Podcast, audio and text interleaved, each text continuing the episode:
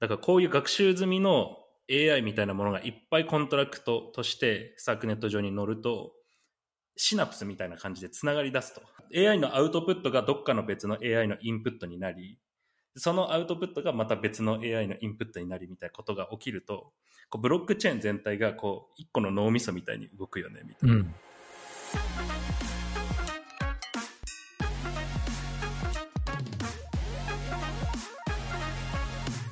スピークのポッドキャストへようこそ。今週も、えー、ゲストに来ていただいてます。コンソメさんです。はい。よろしくお願いします。これまでもゲスト、これからもゲスト、コンソメです。よろしくお願いします。あれよろしくお願いします。はい。えー、今日は、なんとですね、コンソメさんの方から直々にちょっとトピックを用意してきてくれて、あの、はい、語りたいことがあるということなんですが、はい。はい。どんなトピックでしょうか？あの、まあ、そんな、大し、大それた話ではないんですけれども、えっ、ー、と、まあ、ちょっと ENS にまつわる、まあ、最新のアップデートがあるので、えー、まあ、ちょっと仕事柄 ENS とは関わっているので少し話せたらなと思っておりました。ああ、はい、そっかそっか。ファイで確かに忘れてましたけど、はい、ENS が結構重要なパーツですもんね。重要なパーツですね。ENS 持ってないと、まあ僕らのサービスは、あの、扱えらない、扱えないんで、あの、うん、まあ入場券のような形で ENS 使ってるんですけども、えっと、まあニュースが一個あって、えっと、それが、まあ ENS のサブドメインが、えー、まあ NFT 化しますよっていう、えー、ニュースで、はい、それですね。実は、それって、はい、今まではなかった、ってことですか？そうなんですよ。知ってましたか？その ENS って実は、そのメインドメインが NFT なら、あのみんな知ってると思うんですけど、あの、サブドメインって NFT じゃなかったんですよ。なるほど。はい、あの、僕はあんまり意識してなかったんで、あの、知らなかったんですけど、まあ、えっ、と、ENS のそのメインのドメイン自体も、一番最初は NFT じゃなかったんですよね。で、例えばコンソメ .eth っていう ENS も NFT じゃなくて、途中で NFT 化して、で、そのおかげでこう、オープン C で交換できたりとか、なんかいろいろと NFT として使えるようになったんですけど、今度はその、例えば何にしようかな。えっと、コンソメ .phi.eth さんみたいなサブドメインもこう NFT として扱えるっていう感じなんですね。そうなんですよ。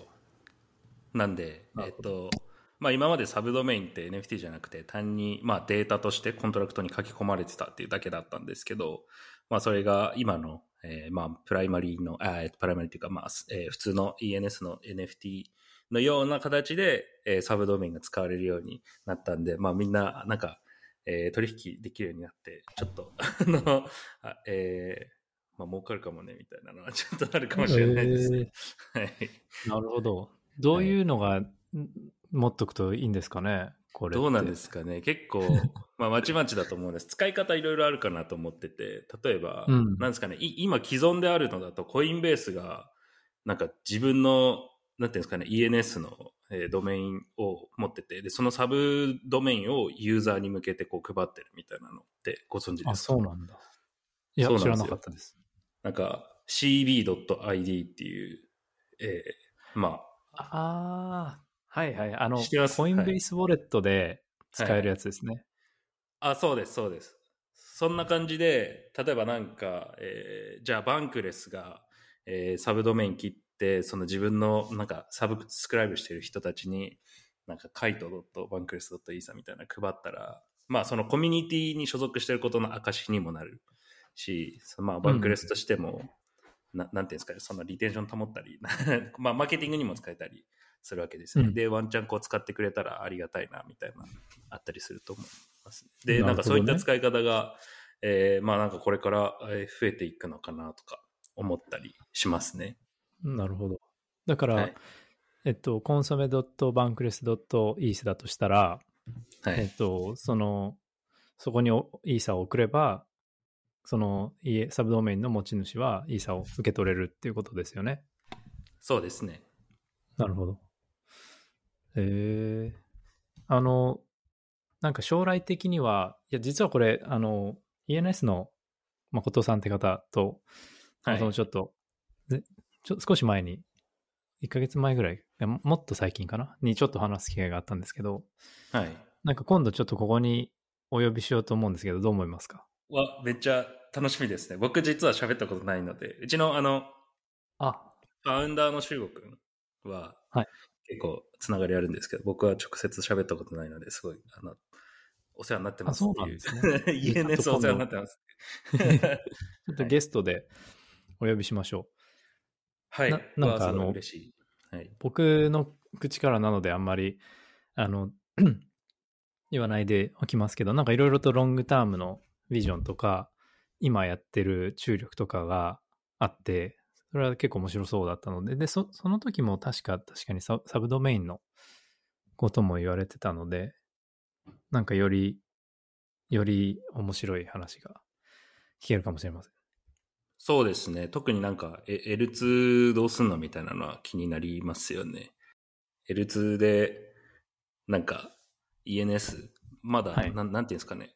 がっつり使われてるわけではないというか、なんかどうどうやって L2 上で ENS が運用されてるのかってこれからの話かなと思うんですけど、その辺とか聞きたいですね。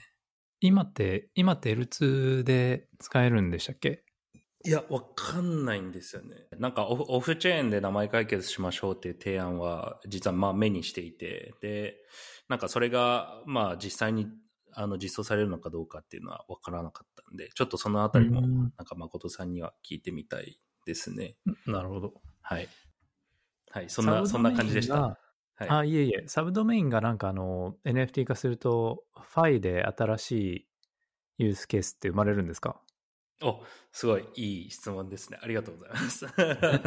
もともと、でもサブドメインも含めて、その、メタバース作ろうっていう発想だったんですよ。出発点が。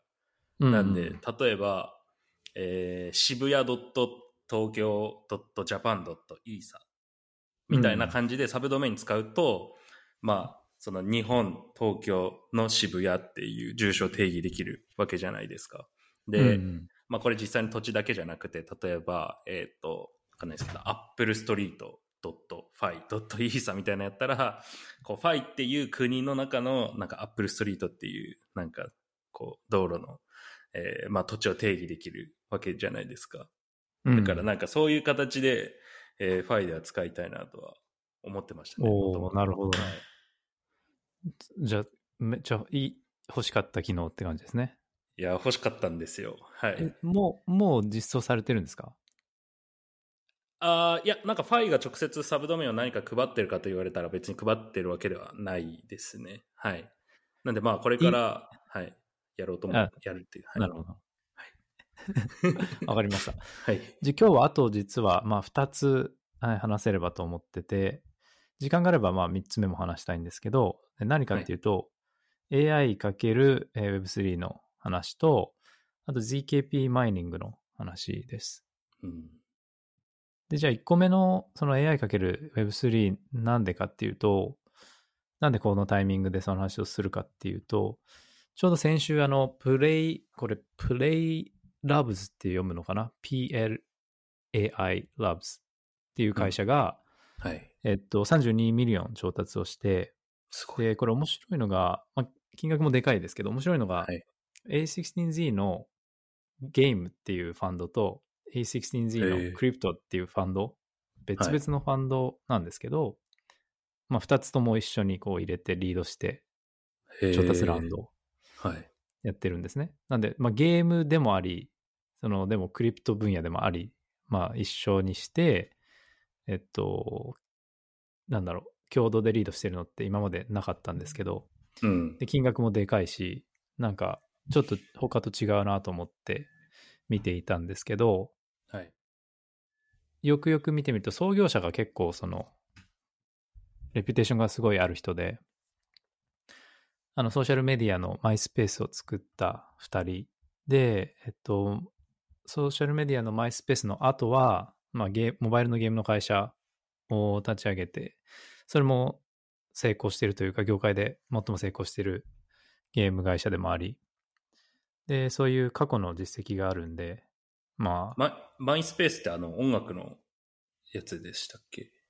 なんか、一番最も最初に流行った SNS みたいな。もへえ、多分、ぼはい。僕僕知らは使ったことなかったです。ないです。あ、そうなんですね。なるほど。そんな人が今 Web3 にいるんですね。そうですね。で、Web3 だけではなくて、その AI を活用しますって言っていて、うん。でじゃあどこで活用するのかっていうと、まあ、ユーザーがそのコンテンツを自分でゲーム用のコンテンツをアップロードできたり、こうダンジョンを作れたりっていうプラットフォームになるらしいんですけど、うーん。で、そこに AI を活用して、ちょっとデザインを手伝ったりとか、なんか、レンダリング、S えーと 3D、3D、2D のレンダリングを手伝ったりとか、そこに、えっと、AI が、こう、関わってきて手伝うっていうことらしいです。へえ。す、これはなんか、ブロックチェーンはどの部分に関わってくるんですかね？えっと、ゲームそのものが NFT とかを使うゲームになるらしくて、ああ、なるほど。で、コンソメさんが前に言ってたかもしれないんですけど、なんかはいユーザーが違うゲームを作ったりとか、ゲームというかダンジョンを作ったりとか、で、みんなでギルド組んで一緒に戦いに行ったりとか、えそこがクリプトゲームになるらしいです。面白いですね。なんかそのコンセプトは僕すごい好きですね。ユーザーがこうクリエイターとして動いて、で、どんどんどんどんなんかコンテンツが増えていくみたいなの。で、AI も絡んでくるって、なんか 32M ぐらいなんか余裕で調達できそうな なんかこう内容ですね。すごい面白そう。はい。そう、でもそう、ど実際に AI がどんな役割を果たすのか、さっきまあ伝えた以上のことはなん分かってないので、はい。まあ一応、えっと、今後も見ていきましょうってことではあるんですけど、なんかはい AI は AI で独立して、あの、最近話題がすごいじゃないですか。うん、そうですね。チャット GPT とか、なんか画像生成のやつとか、はい。だから、なんか AI×Web3、ゲームだけじゃなくても AI×Web3 っていうのは、ちょっと相互にこう作用する可能性はあるなと思ってて、うんまあなんか、え、あの NFT のアートとか、ジェネレティブ AI とかもそうですけど、うん。NFT のデザインをこう AI を使って作るとかも結構増えてきてるし、うん。なんか学習して反応を変える NFT とか、まあいろいろ出てきてるわけですけど、はいコ。ンソメさん的になんか Web3 と AI の交差点について何か感想とかありますか、もしくは予想とか。ああ、そうですね。結構なんかいろんな角度から話せる部ものであるかなと思ってはいますよね。で、なんか一個はそれこそなんかジェネラティブの NFT の、まあ、延長として、今までは、なんですかね、まあ、たただ単にパーツをこうランダムに入れ替えただけのジェネラティブ NFT だったけれども、それ、そうじゃなく、なんか、こう AI にこう AI 一個かませることでももっとこう自由度の高いこう ジェネラティブとか出てくるよねとかあとなんか一個見つけた見かけたのが、えー、スリープウェーブさんっていう、まあ、人がいてでその人がえっ、とまあけえゲーム系？Web3 ゲーム系のなんと一匹狼みたいな なんか天才ハッカーみたいな人いるんですけどその人がやろうとしてたのがこうゲームのえーキャラクターのアニメーションってこう、えースプライトシートっていう1枚の絵の中に右向いてる絵とか左向いてる絵とか、ウォーキングのアニメーションみたいなものが1枚の絵にこう書いてあるやあるんですけど、へー。これスプライトシートって言うんですけど、これをまあジェネラティブえジェネラティブじゃない AI で出力させようみたいなことをやっていて。で、それを NFT 化しようみたいなことをやってたりしましたね。だから、なんですかね。ブロックチェーンゲーム上のキャラクターをもう簡単にもう AI で生成して、で、そのウォーキングのアニメーションとか右向いてる画像、左向いてる画像、全部トータルで AI に生成させようみたいなことをやあっあ、てなるほど、なるほました。はい。ど。今回のそのプレイラボズも多分似たような感じで、ユーザージェネレーションコンテンツの、はい。あの、プロセスを AI で助けるっていう感じらしいので、なるほど。まあ、多分同じような考えなんでしょうね。あの、シナリオ .gg っていうサービスご存知ですか？ああ、知らないです。シナリオ何ですか、それ？これブロックチェン。ーン多分関係ないんですけど、シナリオ .gg っていうサービスがあって、はい。後でちょっとリンク共有するんですけど、あの、はいゲーム素材の限定して AI が生成するサービスがあるんですよ。はい。い今ってなんかだ、誰、誰つとかって、あの、まあ、何でも、どんな画像でもこう入力したら出力してくれるじゃないですか。じゃなくて、うんうんなんか、本当にゲーム画像を限定して学習させた AI みたいなのに。出力させると、なんかボスとかアイテム、ゲームのアイテムとかうんうん。をこう生成してくれるみたいなサービスが。ええ面白い。なんかこういうのにちょっと近い香りを感じますね。だからユーザーが。なんかめちゃめちゃなかっこいい、なんかドラゴンの敵を作ってとか 入れたら、このサービス上で超強そうなこうドラゴンの絵とかが出力されるのかもしれないですね。うん、今ちょうど開いてみたんですけど、確かに AI Generated Game Assets って書いてあって、はい。あのゲーム内のアセットを AI が作ってくれるって感じなんですね。そうです、面白いですね。はい。なるほど。まあなんかその、はいあ、どうぞどうぞ。あともう一個 AI×Web3 で話したいのが、ギルティ餃子さん知ってますよね？はい。あの、はいみ みんな説明してくださいい。、皆さんに。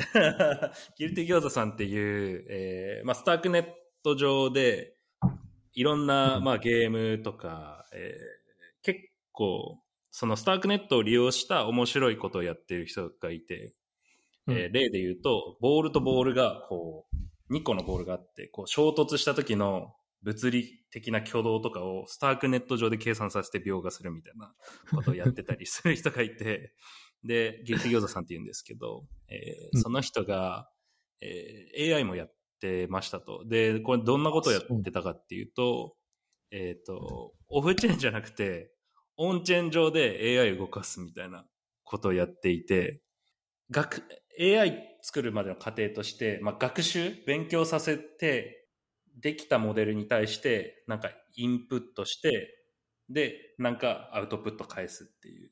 で一回学習するっていうフェーズが入るんですけど、で、この学習する過程はオフチェーンに多分してると思うんですけど、で、この出来上がった勉強した、えっと、モデル、要は、なんか文字を入れたら画像を返すみたいな、こうそ育ち上がった AI を、うんうん。あ、の、 Starknet に載せて、で、まあ、コントラクトとして動かすと。だから、へええっと、コントラクトに何かしらのインプットを入れると、こう AI がこう、学習した AI がこう、一定のこうアウトプット返すっていうことをオンチェーンでやってて、で、これ面白いのは、だからこういう学習済みの AI みたいなものがいっぱいコントラクトとして Starknet 上に乗ると、シナプスみたいな感じでつながり出すと。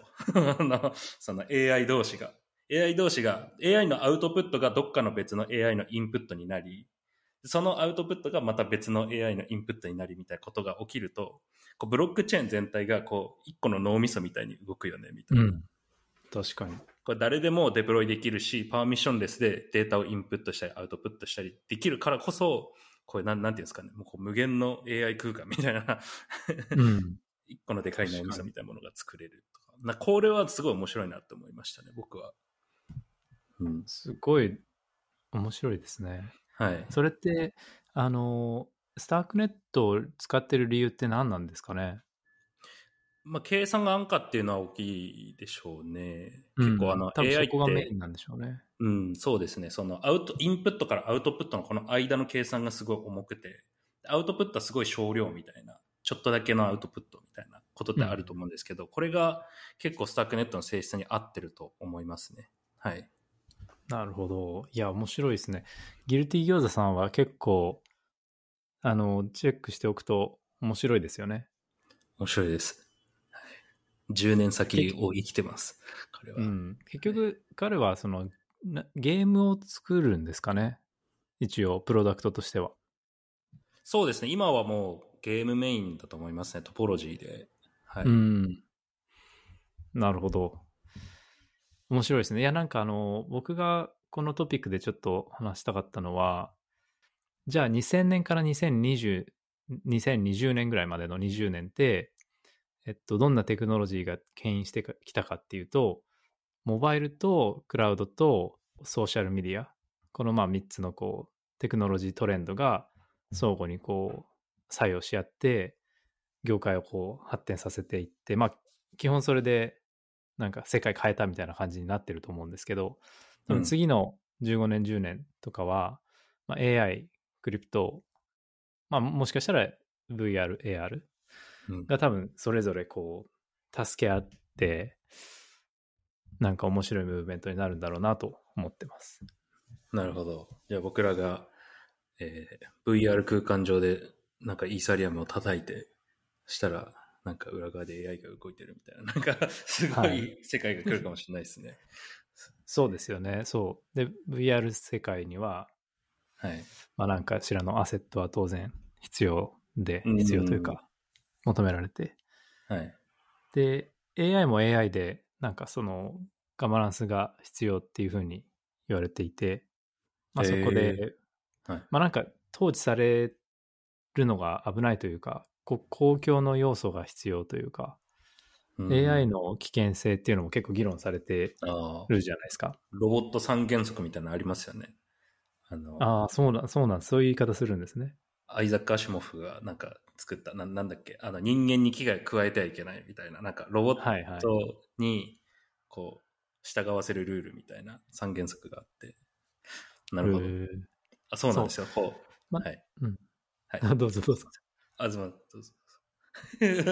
いや、なんで、まあなんか、そういう公共にの要素もあり、ブロックチェーンとも、えっと、相性がいいというか、必要になる可能性もあるっていうところですね。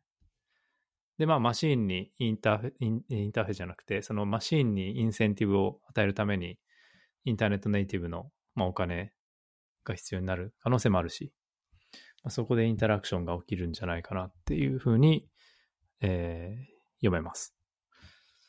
はい。これがまあ2個目の話題です。で、最後、3個目の話題は、えっと、ZKP のマイニングの話なんですけど、えっと、ZKP はゼロ知識証明ですね。で、あの、NIL っていう会社、会社というかファウンデーションがあるんですけど、そこがなんか調達をして、で、ポリチェーンとかから調達をしたんですけど、まあなんかニルが何やってるかっていうといろんなインフラを作ってるんですけど、一個すでにもう出してるのが、ZKP の、えっと、証明の生成者と証明の要求者、証明を使ってなんかしたい L1、L2 とかをこうマッチングさせるマーケットプレイスっていうのを作ってて、で、だから例えば、えっと、L2 が証明作んなきゃいけないけど、まあ、自分たちで用意しなきゃいけないとか、あの、高いとかってそういう問題があるんですけど、じゃあ、もう証明生成をアウトソースして、証明生成を専用でやってるところが、その分お金もらって証明作りますみたいなことができるっていうマーケットプレイスです。だから見た目はその、あの、取引所のオーダーブックみたいになってて、へあの、いくらで、あの、証明作ってくださいみたいなのがリストされてて、ババババって。へえ。面白い。作るから、はい。作るからお金ちょうだいみたいな感じでマッチするんですね。はい。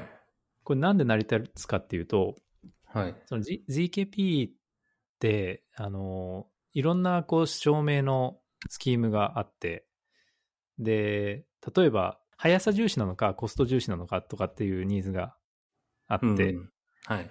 で、なんかあの、お金はいっぱいあるから、とにかく早く作ってくれっていうのものあれば逆もあるので、はい。で、いろんなニーズがこうリストされてて、で、なんかマイニング企業みたいなのが多分出てくると思うんですけど、証明生成企業みたいな、はい、がそれを選んで、自分たちのコンピューティングリソースを使って、えっと、GKP の、GKP の証明を作って提供するみたいな感じですね。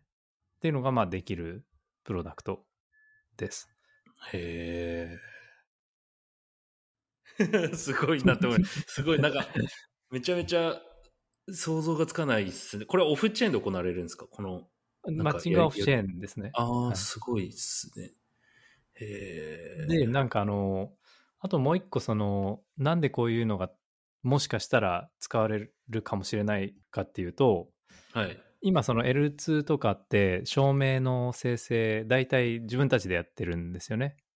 はい。だけど、それって分散化しようよみたいな流れになりそうで、なりそうで。はい。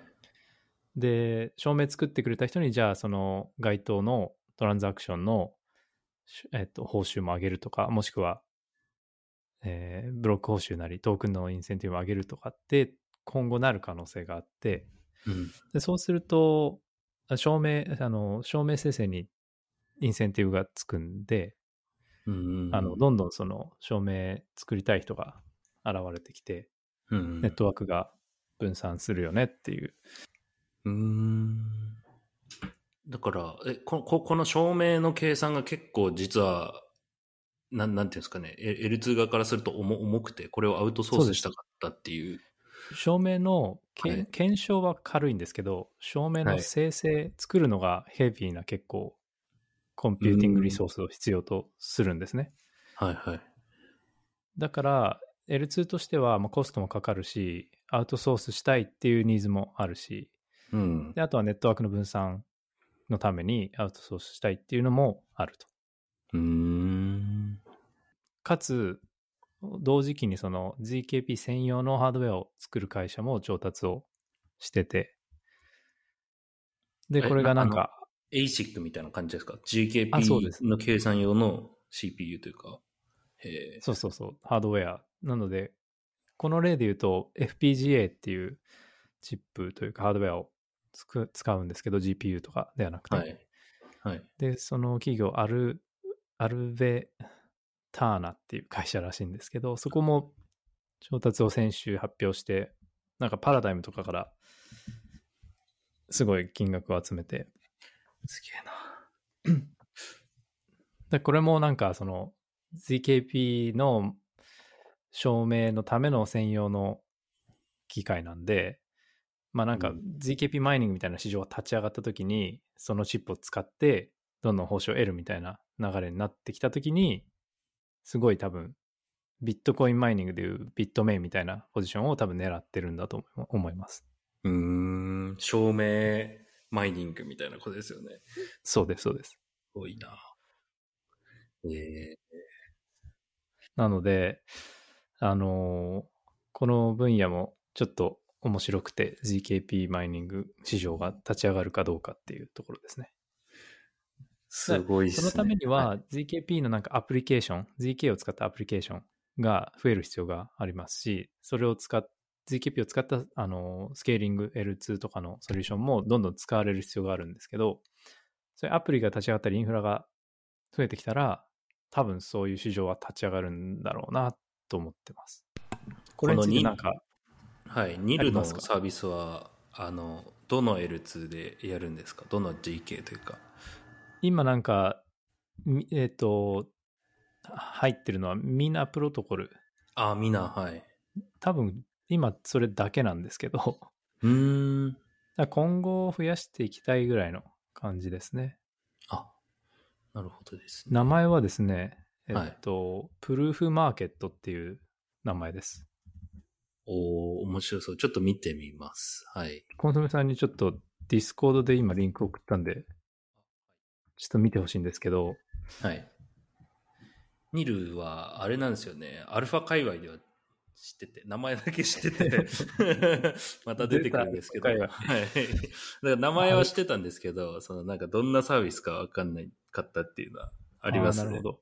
はい。なんかでもこの Proof Market 自体は本当に1個の製品でしかなくて、なんかいろいろと性能を上げるための研究とかいろいろやってるらしくて、もう4年ぐらい運用、運用というか、プロジェクトを進めてるらしいですよ。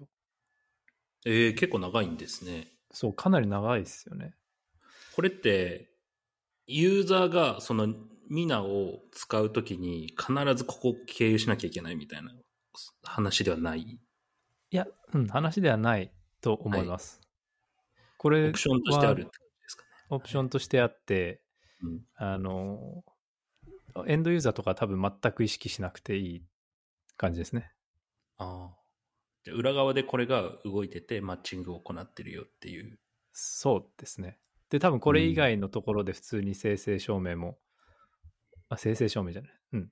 えっと、証明生成も行われているんで、これはただなんかマッチングするだけっぽいです。うん。でもこれ、そう、まだだから、そんなに使われてないんで、実績が見えないんですけど、はい。例えば、いエグザンプル、例の方を見ると、はい。その、オーダーブックとしてマッチングしてコストがいくらで、生成証明時間が平均でいくらだったみたいなのが出てるんですよ。ありますね。そう。で、今は、その、ニルが、だけが、まあ、さっきも言いましたけど、証明し、作ってるので、はい。まあ、今後本当に立ち上がるのか分かれ、わかりませんけど、まあ、うん。いろんな証明者、まあなんかだからビットコインマイナーみたいな事業者がこぞって参入するのかもしれないですね、こういうところに。うん。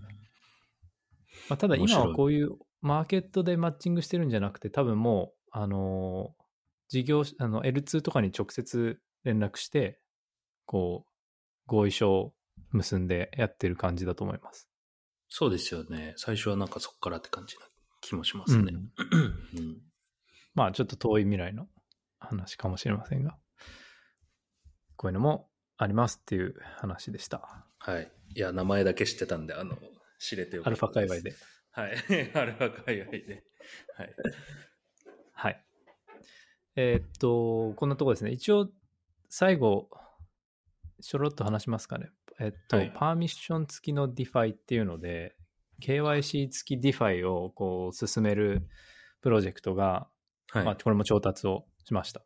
うん。で、コンソメさんこれどう思います ?DeFi って、はい。そのパーミッションがないことが売りだろうってはい。思う、思うのか、はい。